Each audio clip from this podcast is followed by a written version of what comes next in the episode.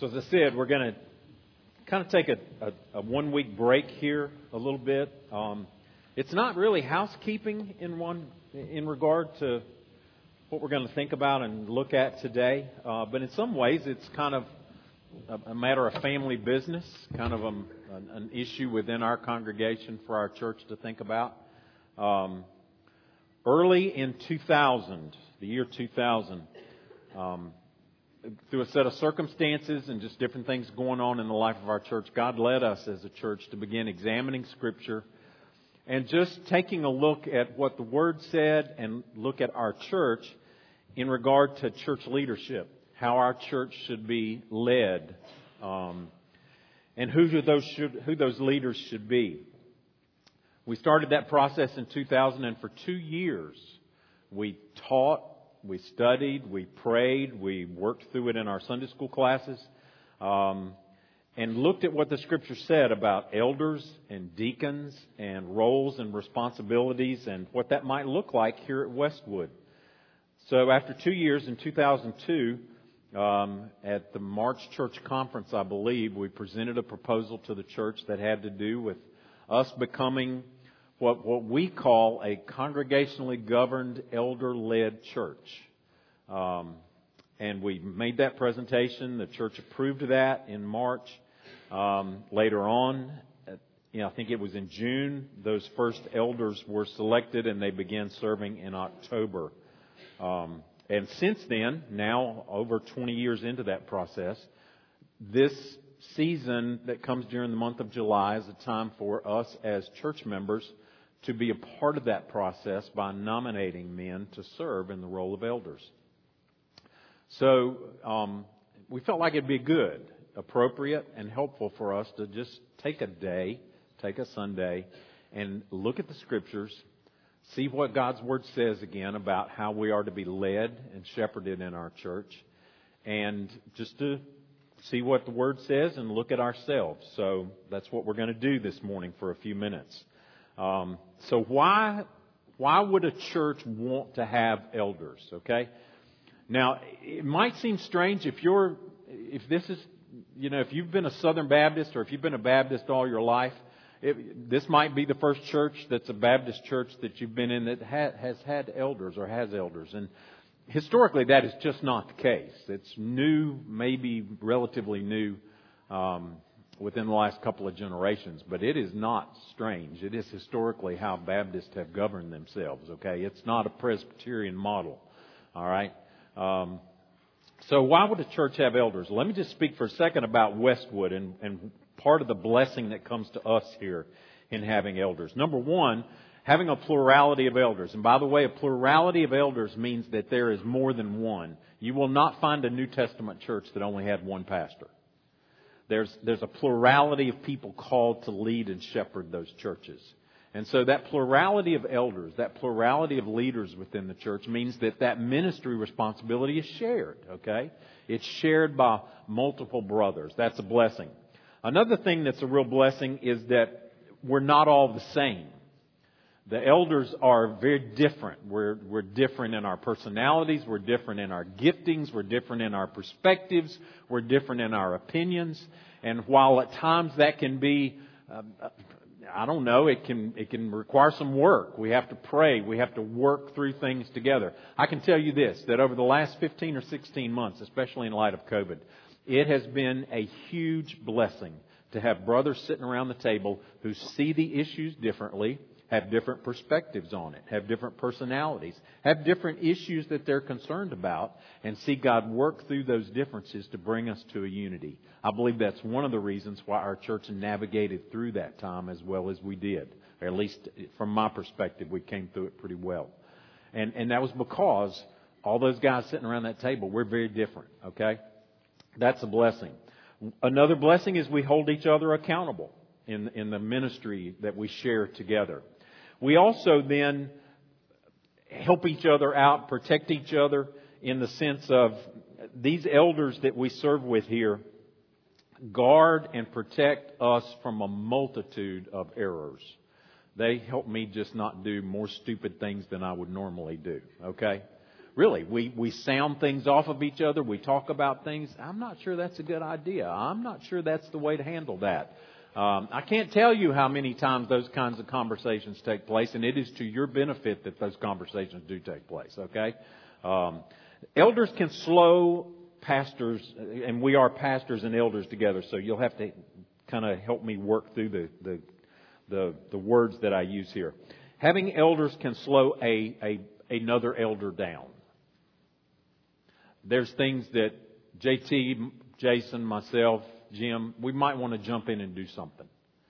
Having elders slows us down. And that's not a bad thing. That's a good thing to, to say, wait a minute, let's think through this, let's talk through this, let's work through this. All those are good reasons to have elders. The best reason to have elders is because the New Testament commands us to. The Bible teaches us to have elders. Paul, writing to Titus, said, This is why I left you in Crete, so that you might put what remained in order to appoint elders in every town as I directed you in Titus 1.5.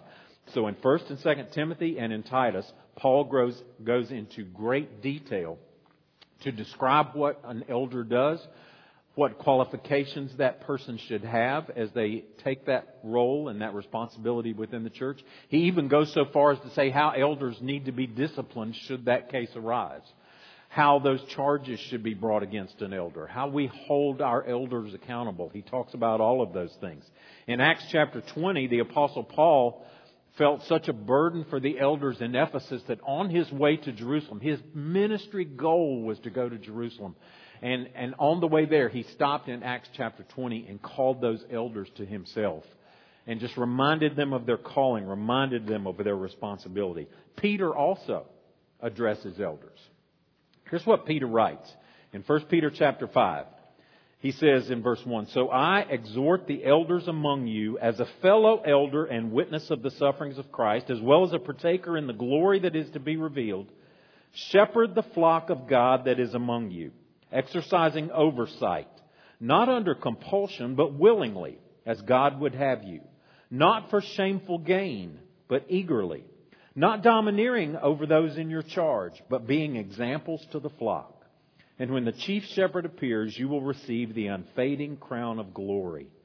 So once again, we get this picture that even Peter gives us of shepherding the flock. Not because we have to, not because it might be our job if we are called into full-time ministry, but because that's the model that he has given us. So uh, I'm thankful we have elders. So what are elders? Who are they? There are two offices in the New Testament of leadership within the church elders and deacons.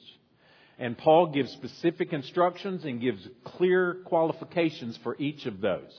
And I will begin, it's just important we recognize, church, that there is no great difference between those qualifications between elders and deacons, save one. And that's that call to teach or to preach the word.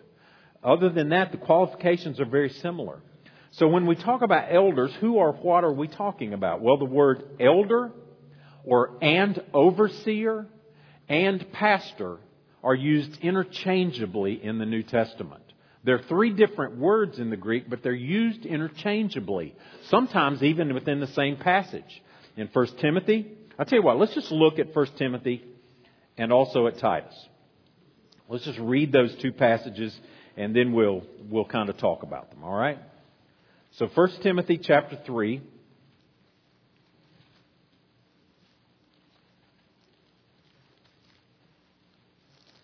Paul is writing to his, his son in the faith, his protege Timothy, and um, just giving him instructions.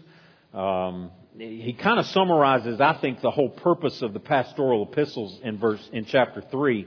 It's after he gives the qualifications for elders, but he says, I'm writing these things to you so that if I delay, you may know how one ought to behave in the household of God, which is the church of the living God, a pillar and buttress of the truth. He says so much there about who the church is. We are the church, the temple of the living God. We are his family. We are a pillar holding up the truth. We are buttresses supporting it, providing that foundational support to the truth of God's word and to the gospel. So how are we to do that? How are we to behave within the household of God? Well, he gives these qualifications for overseers and for deacons. In 1 Timothy chapter 3, starting in verse 1, this is what it says. This saying is trustworthy. If anyone aspires to the office of overseer, he desires a noble task. Therefore, an overseer must be above reproach, the husband of one wife, sober minded, self controlled, respectable, hospitable, able to teach, not a drunkard, not violent, but gentle, not quarrelsome, not a lover of money.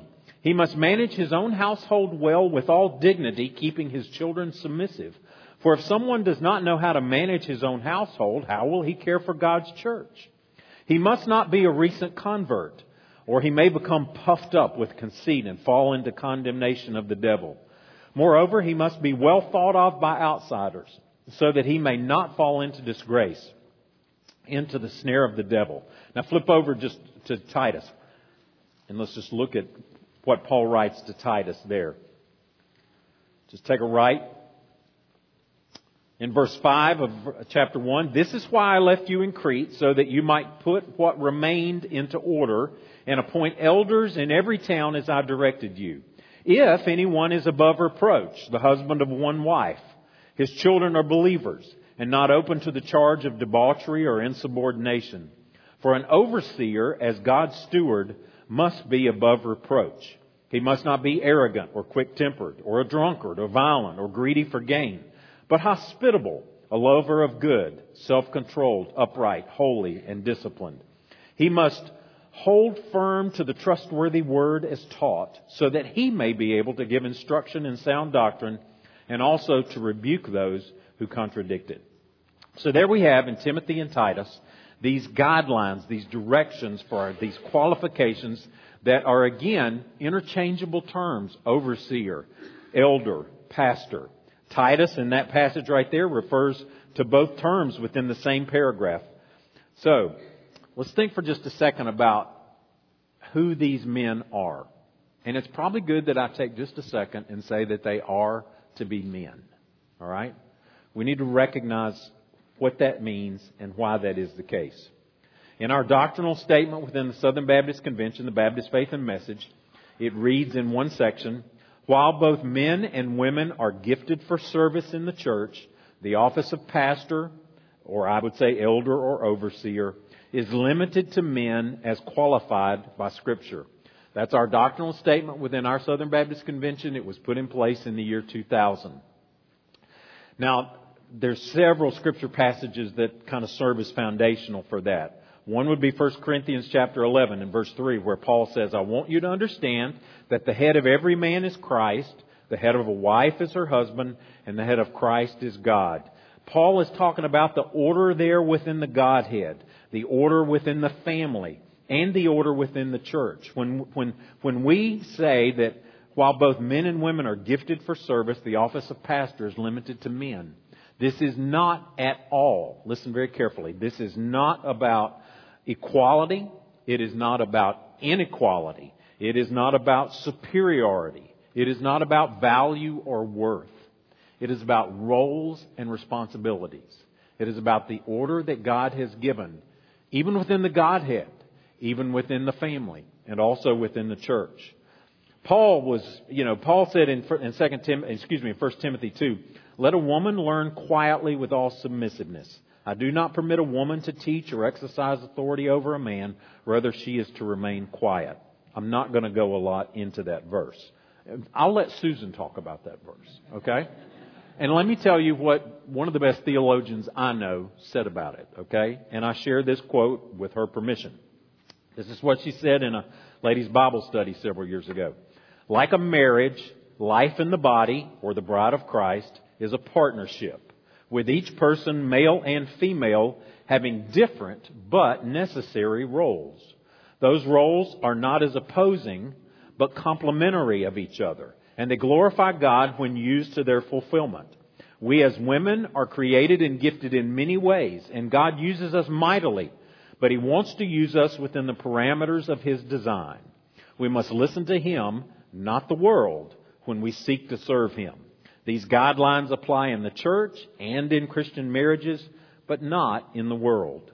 So, amen, Susan. Thank you. All right? And that's all I'm going to say about that. We we follow that. That sounded like Forrest Gump. I don't know. Um, that's all I'm going to say about that.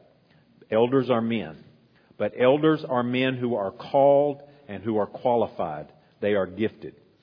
And I'm not going to really take the time this morning to go each one of those characteristics one by one by one. We can summarize them in this one word. Character. Character. That's the word that we would focus on. It is the foundational qualification. The, that word for, for, for qualification means to be engraved, alright? The word carries the idea of being etched or maybe, maybe scribed into stone. It's formed over time. One writer said that, that this person of character is, is a person who is and does what they can be counted on to do, okay? Person who is and, and, and does what they can be counted on to do. Paul David Tripp has written a really good little book on leadership. Lead is the name of the book. I commend it to you. Here's what he says. God values character. I'm not always sure that we do.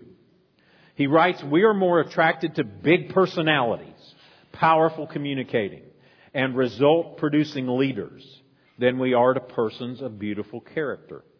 In the list that God gives us, character trumps performance.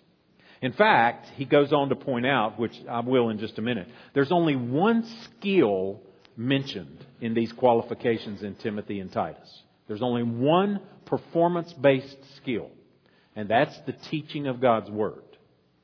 That's all. The rest are matters of the heart. And Tripp goes on to say, everything else all these other qualifications is about what moves, motivates, and directs the heart of the leader. So think about that for just a second. And I, and I have thought about it a lot over the last few weeks. Nothing Paul tells us in 1 Timothy or Titus, or nothing Peter tells us, is possible apart from the gospel. It is not possible apart from a walk with Jesus, loving Him and serving Him. And these character qualifications, these roles and these responsibilities, listen, are for us all. Every follower of Jesus, every man, every woman, every student are called to carry these qualifications. It is who marks us all with the one exception of being skilled to teach or preach and lead others through the Word. And even then, we should be able to speak God's Word into each other's lives. But the role of an elder is unique in that regard. So we must just keep this in mind. Jesus said, I'm the vine and you are the branches. If a man abides in me, he will produce much fruit. Apart from me, you can do what? Huh? Nothing. Apart from me, you can do nothing. That's true in our walk as individual believers. That's true in our walk as a, as a husband, as a wife, as a mom, as a dad, as a student, as a child, as an elder, as a deacon, as a Sunday school teacher. Apart from Christ, we can do nothing. It's about character. And the one umbrella characteristic that over, that seems to be over all of these is what Paul and Titus call being above reproach. It's an umbrella under which everything else falls. What does it mean to be above reproach? One writer said, being above reproach does not mean that a man maintains sinless perfection. It means that his demeanor and behavior over time have garnered respect and the admiration of others. You see, elders, being an elder, and I would add being a deacon, is not about worldly accomplishments. It's not about being a successful businessman. It's not about professional accolades or financial success. It is about Christ like character. That's what is being laid out before us. And an elder and deacons, i am going to add both of those.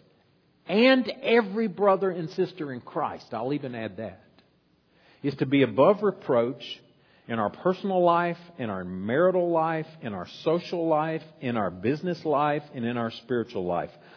The, I went back and looked at some notes from a series we'd done a long time ago, um, and a couple of retreats we'd done within the elders, and, and I ran across this phrase, Teflon man. Some of you have no idea what Teflon is. Um, think non-stick pan, okay? Think a pan that you cook with that's non-stick. And the idea of being above reproach is that nothing sticks. Those accusations that will eventually come, those charges that oftentimes come, they don't stick. We're not Velcro in that sense. And that's what being above reproach means. And again, it's not the idea of perfection. It is rather the fruit of the gospel. And within those relationships within the church, it is about when we do fall short, we admit that. We humble ourselves before each other as brothers in Christ. We confess those sins. We repent of them. We trust God to transform us by the work of His Spirit. We trust Him to grow us and mold us and shape us according to His Word and according to our community of faith and according to the context of this church family. Here's what Nine Marks said in one of their publications. All Christians should be above reproach. Elders must be. In a day where most people, Christians included, are repulsed by the idea of judging others, churches must still work patiently to discern whether a man's character is mature and above reproach. Even if it's one of the most difficult things churches do in finding reliable men. But the health and the purity of the Lord's bride requires it. So it is, as G.W. McDowell, a dear brother who served in our church years ago, he was one of our charter members, the most gentle man I think I've ever met in my life. You know, and he would say, Yeah, we're not called to judge, but we are called to inspect fruit. We're to be fruit inspectors. And that's what we're talking about here, to be above reproach. And look at these characteristics with me. Think about how we're to be above reproach in our personal lives. Is this man self controlled? Or is he impulsive? Is he wise? Or is he foolish? Is he peaceable? Or is he antagonistic? Is he gentle or is he harsh? Is he a sacrificial giver and generous in his life? Is he humble or is he proud? Is he patient or is he impatient? Is he honest or not? Is he disciplined or not? Think about that personal life. Think about in his family life.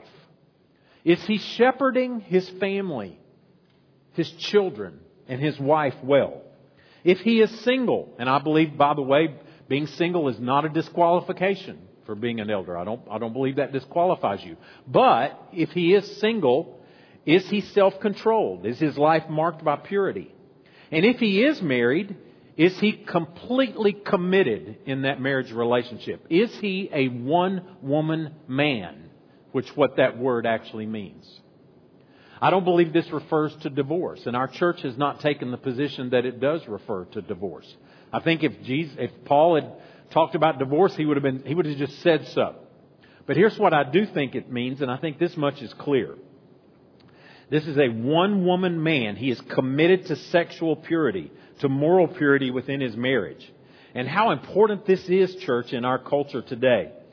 Simply put, as our culture plunges headlong into an abyss of sexual subjectivity, of personal preference, as our culture just plunges headlong into this, it is the responsibility of Christians individually, of men and women in their marriages as followers of Christ, and of a church to be as countercultural in this as you could possibly imagine being. That we speak into our culture and we exemplify to our culture sexual purity.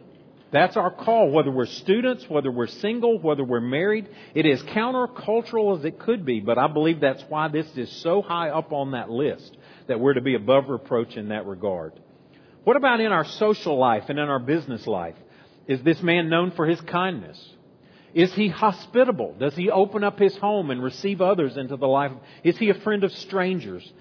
Is he blameless in his reputation? Meaning, do the folks on the outside speak well of him? Or are they critical of him? You know, I, I think about that here in Roxborough. I mean, crying out loud, everybody's related to everybody. You know, you can't talk about anybody or you're going to be talking about somebody's cousin. But how do those cousins talk about you? What do they have to say?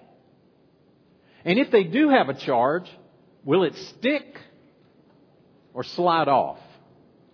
Based on the record of your life, based on your walk? What about in his spiritual life? Is he committed to pouring his life into others? Is he committed to the, to the Great Commission of making disciples? We often think of making disciples church as getting on a plane and going someplace else. And I love what J.D. Greear says. Don't expect you're going to get on a plane and go do somewhere else what you're not doing here. So is he pouring his life into others? And this would be true for you ladies. Are you making disciples? You mature Christian sisters. Are you making disciples of other ladies? Pouring the word into their lives, speaking into their lives, ministering and serving in that regard. Is he committed to making disciples? Does he love the Word? Is he teaching that Word? And by teaching and preaching, I don't mean necessarily standing up here. Is he doing it in life group? Is he doing it in Sunday school class? Is he doing it in a small group? Is he doing it in those settings where God provides that opportunity to take God's Word, open it up, spend time in it, understand it, and then communicate it to others? Is he a man of prayer? Is he holy? Is there evidence of grace in his life? Do you see grace in the life of this brother? That's, that's what these characteristics look like that Paul gives us here. And in the end, let me just share this story with you. And I, I may have done this years ago. When we first came to Westwood, there was a, a, an organization, there was an entity, a committee in the church called, called the Committee on Committees, I think is what it was called. Gail, you can remind me. I may get that phrase wrong. No, it was the nomination committee. That's what it was. It was a nomination committee. And the way our bylaws read at the time, the nomination committee chose everybody, including the nominating committee. All right? So that nominating committee basically had the role of providing spiritual oversight for the church. Um, and it was made up of different men and women who would choose their successors for the following year. And this church chose, chose deacons when we first came by simply the nominating committee presented a list of deacons and you voted up or down on the whole list. You just acted on that whole list of leadership that came from the nominating committee, and you decided up or down on all of those leaders at one time. A year two into the process, a year two, we, we sit down. I'll never forget it. We had the overflow area in the old sanctuary. We closed those doors. We had a deacons meeting in there one night. And, and, and what was on the table was, you know, God's Word gives us qualifications for these brothers. God's Word gives us this direction on who should be serving as, at that time, deacons in our church. And we read those together. And I won't get into all the detail, but by the time the evening was over, there was not a man seated around that table who was not in tears. None of us measured up to that standard. We recognize that. But we also recognize that it was God's standard and that it could not be dismissed. And we could not just say, ah, that's okay, we'll just. That's not an option if we're going to walk with the Lord and try to follow Him through His Word. And so that night, you know, that decision, it was just a, it was, I'll never forget it. It was just an amazing night as we sat around that table and those brothers just uh, one at a time said, in, in brokenness, said, This is the standard. And we can't ignore it. And we humbly acknowledge we don't meet it. But, and the, my point in that is at the end, none of us fulfill these qualifications perfectly. None of us do. And at the same time, each of us has these qualifications before us as men and women, as elders, as deacons. And when we see that we fall short, we confess that. We acknowledge that. We humble ourselves before the Lord and each other and say, brothers and sisters, I'm struggling here.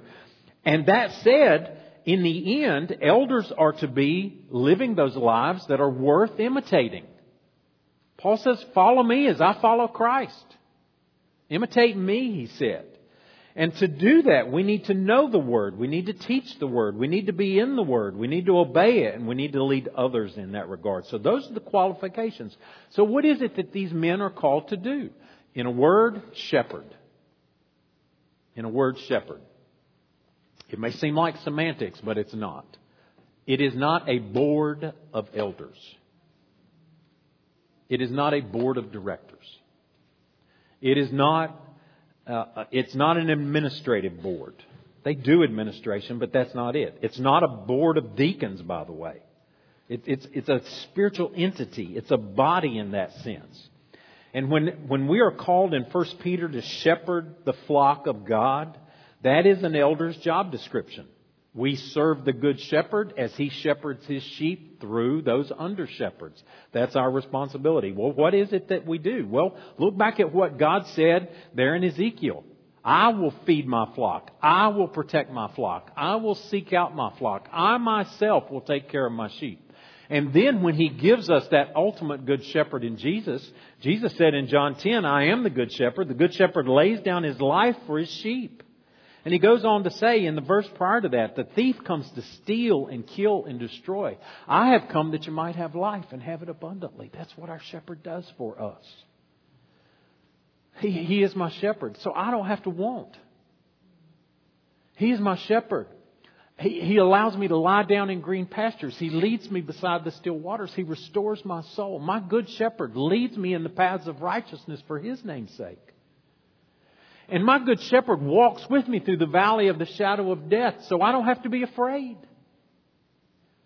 I mean, that's the picture of God's shepherding of our souls, and that's the picture of Jesus shepherding our soul. He said, he said, the hireling is not the owner of the sheep. And when he sees the wolf coming, he says in verse 12, he leaves the sheep and flees. He flees because he's a hireling and he's not concerned about the sheep. Jesus says, I am the good shepherd. I know my own and my own know me, even as the Father knows me. I know my Father and I lay down my life for my sheep.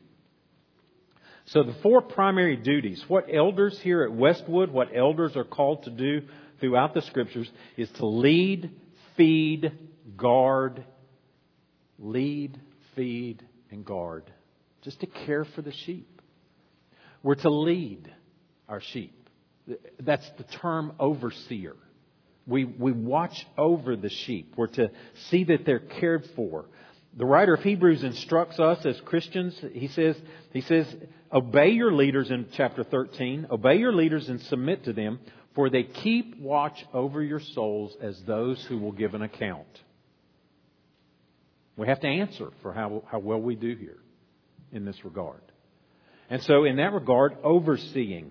Overseeing means speaking to our sheep sometimes when it's difficult. Overseeing means attending to and caring for the care of those sheep and taking care of them. Sometimes it means going after the strays. Sometimes it means wrestling with the stubborn ones.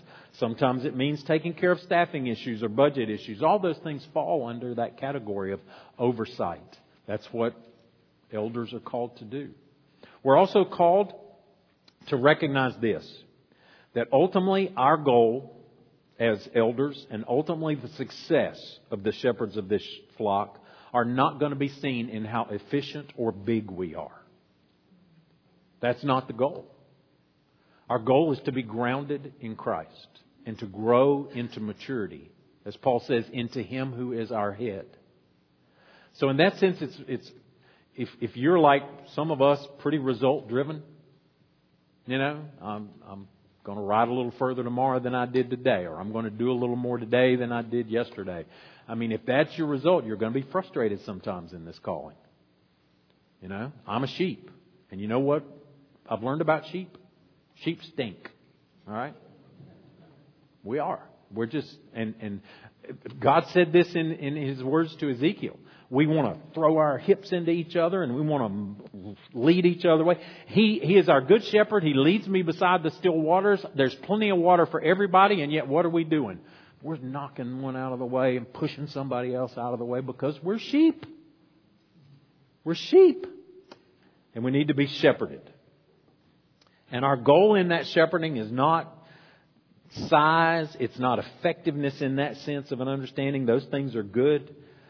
God gives shepherds to the church to build the body of Christ up till we all attain maturity. That's, that's what we're here for. We feed. Elders are called to feed. This is the only, as Paul Tripp says, this is the only performance based skill that you see in all of those qualifications. It is that distinction between the role of an elder and a deacon, although deacons are told to be able to handle the mysteries of the faith well. So even there, there's competence in the word.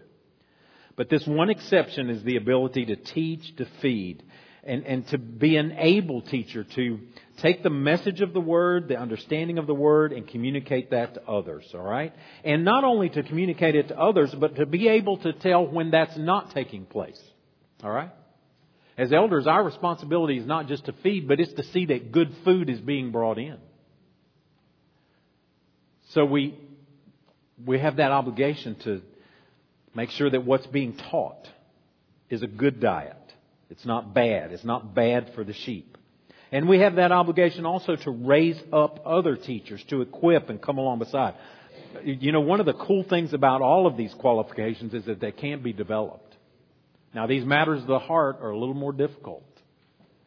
But we can learn these skills. We can learn to be able to handle the word well. We are also called to guard the flock, shepherd the flock of God. Now, Jesus makes it clear through Peter that we're not to lord it over those, but we're to do that by examples. How do you guard the sheep? Well, you do it from within the flock. All right? I've, I've never been a shepherd, but I know that you do it from within the flock. And this is what Paul just so beautifully, listen to what he says in Acts chapter 20. When he called the Ephesian elders to himself. I love this passage of scripture. I just, I envision this I see Paul meeting with these brothers. I see him getting off the boat and meeting with them on the edge of the sea there, and they're just having this impromptu meeting. He'd gotten the word to them that he wanted to meet with them. He's on his way to Jerusalem. He calls these brothers together. And here's what he says in Acts 20 and verse 28. Pay attention to yourselves. I'm sorry, he says pay careful attention to yourselves and to all the flock in which the Holy Spirit has made you overseers so even there, he called the elders to himself in that word, but he calls them overseers. And their responsibility is to shepherd, so those terms are interchangeable. Pay attention, pay careful attention to yourselves and to all the flock in which the Holy Spirit has made you overseers, to care for the church of God, which he obtained with his own blood. Do you see the value? You see who we are in Christ? He bought us with his own blood. Here's Paul's warning. Here's his admonition. Here's his instructions. I know that after my departure, fierce wolves will come in among you, not sparing the flock. And from among your own selves will arise men speaking twisted things to draw away the disciples after them. Therefore be alert, remembering that for three years I did not cease day or night to admonish every one of you with tears. We guard the sheep. Brothers, we do that first by guarding ourselves. That's what Paul says. Pay careful attention to yourselves. Paul told Peter, Paul told Timothy the very same thing. Pay close attention to your life and to your teaching, Timothy. So as we walk closely with the Lord, as we nurture our wives, as our children, as we lead and shepherd our children, as we resist sin ourselves, as we love God and love people ourselves, then we are watching ourselves. But we also do it, I made a note in my notes early this morning. We have that personal responsibility to guard our own heart. That's true for men and women. But then we also have that responsibility to open our heart to others. And this modeling requires that we be among the people and that we let people see us. And that we are close enough to our sheep and close enough to each other so that we see the lives of each other. We, we invite each other into our hearts, into our homes, into our hobbies, into our ministries. We see how people handle stress or how they don't handle it. We see how they relate to their wives or don't. We see how they relate to their husbands or have difficulty. We see how we see how each of us respond to difficult people. Do we do that well or not? And how do we need to speak to each other in that? And when we blow it, we say so. We just admit that. That's what it means to open up our hearts and shepherd. And then finally, we pray. We are called to shepherd. That's the whole point in Acts chapter 6, right? Deacons are called to care for the church at a level that frees up the elders to do the spiritual oversight that's necessary. And Paul, I mean, the apostles said there, we'll devote ourselves to prayer and to the preaching ministry. And ultimately, we as elders, we as deacons, and indeed we as all brothers and sisters in Christ are helpless if we are trying to do this on our own. We can't do it. And it's only as we come to the Lord and humbly acknowledge our need and pray and seek Him. And the sooner we all realize that, the sooner elders realize that, the sooner we hit our knees, the better off we are. That's, that's who we are. Ultimately, we shepherd like Jesus. I put in your sermon notes one last point. In regard to our elders, what is the role and responsibility that we as members have? Okay? What's yours and What's your responsibility in regard to the elders that we have? I, I referred to this a minute ago in Hebrews 13. Remember your elders, those who spoke the word of God, consider the outcome of their way of life and imitate their faith. Down later on in verse 17 of chapter 13, the writer says, Obey your leaders and submit to them, for they are keeping watch over your souls as those who will give an account. But let them do this with joy and not with groaning, for what that would be of no advantage to you. So I just jotted down some words here in my note. One of the things he says there is remember your leaders. That's to give watch to them, to keep them in mind, to keep them in heart, to keep them in your prayers, okay? To, to remember your leaders, to give regard to them. Second, it says to watch over them. Now, to watch over our elders is not to watch over them with a critical eye toward criticism, but we are a congregationally led church. We are a congregationally governed church. We are brothers and sisters in Christ together. And we are to come along beside one another. And if you see me blowing it, then we have ways and means for you to do that in a gracious way to come say, Gerald, I don't understand this. What, what, what was going on there? JT, what, what was happening there? There's ways that we do that. We're to watch over each other. And again, we're not looking for opportunities to slap somebody, but we're looking for and maintaining that level of accountability. We're to imitate those elders. We're to watch their lives and imitate that godly faith that they exhibit. And we are to obey them. That's what the writer of Hebrews says there. In regard to our elders, those are part of our responsibilities. As this congregation, you have that responsibility to know each other well, to keep an eye on each other well, and then to put forward those names that you believe would be men who are qualified to lead this church, shepherd this church in that way. Those names, those, quali- those men that are submitted will then come to the elders and we'll pray over them. We'll talk about them. We'll exercise spiritual judgment and discernment over them and carry that process through. That's how it works. But as members of this congregation, we have that opportunity and that obligation to be a part of that. Let me give you a couple of quick words of application. Church, again, this is who we are called to be. And so my, my point of application here is personal assessment. Okay? Just personal assessment. David says, Search me, O God, and know my heart. Try me and know my thoughts, and see if there's any grievous way or anxious way within me, and lead me in the way everlasting in Psalm 139. Search me, O God. Every single one of us are called to be above reproach in our home, in our heart, in our business, in our work, in every walk of our lives. Every one of us are called to shepherd each other. So, personal assessment. Church, whether we like it or not, whether they see it or not or acknowledge it or not, our community, our culture, they need to see Jesus. They don't know that, but they need to see Jesus. They need to know Him. They need to let Him speak into their lives. And this church, Westwood, as all churches, but I'm talking to us today, we are called to be a city on a hill. And our faithful witness in what we say and how we live, how we walk with Christ, is to be this demonstration, if you will, of these godly characteristics that are laid out for our leaders. Secondly, men. I want to speak to my brothers this morning. What do you want, guys? What do you want in life? What is your goal? The Apostle Paul says here, this is a trustworthy saying. If anyone aspires to the office of overseer, he desires a noble task. The Bible warns us about selfish ambition, brothers. There's a place where our ambitions can be personally motivated in a selfish way.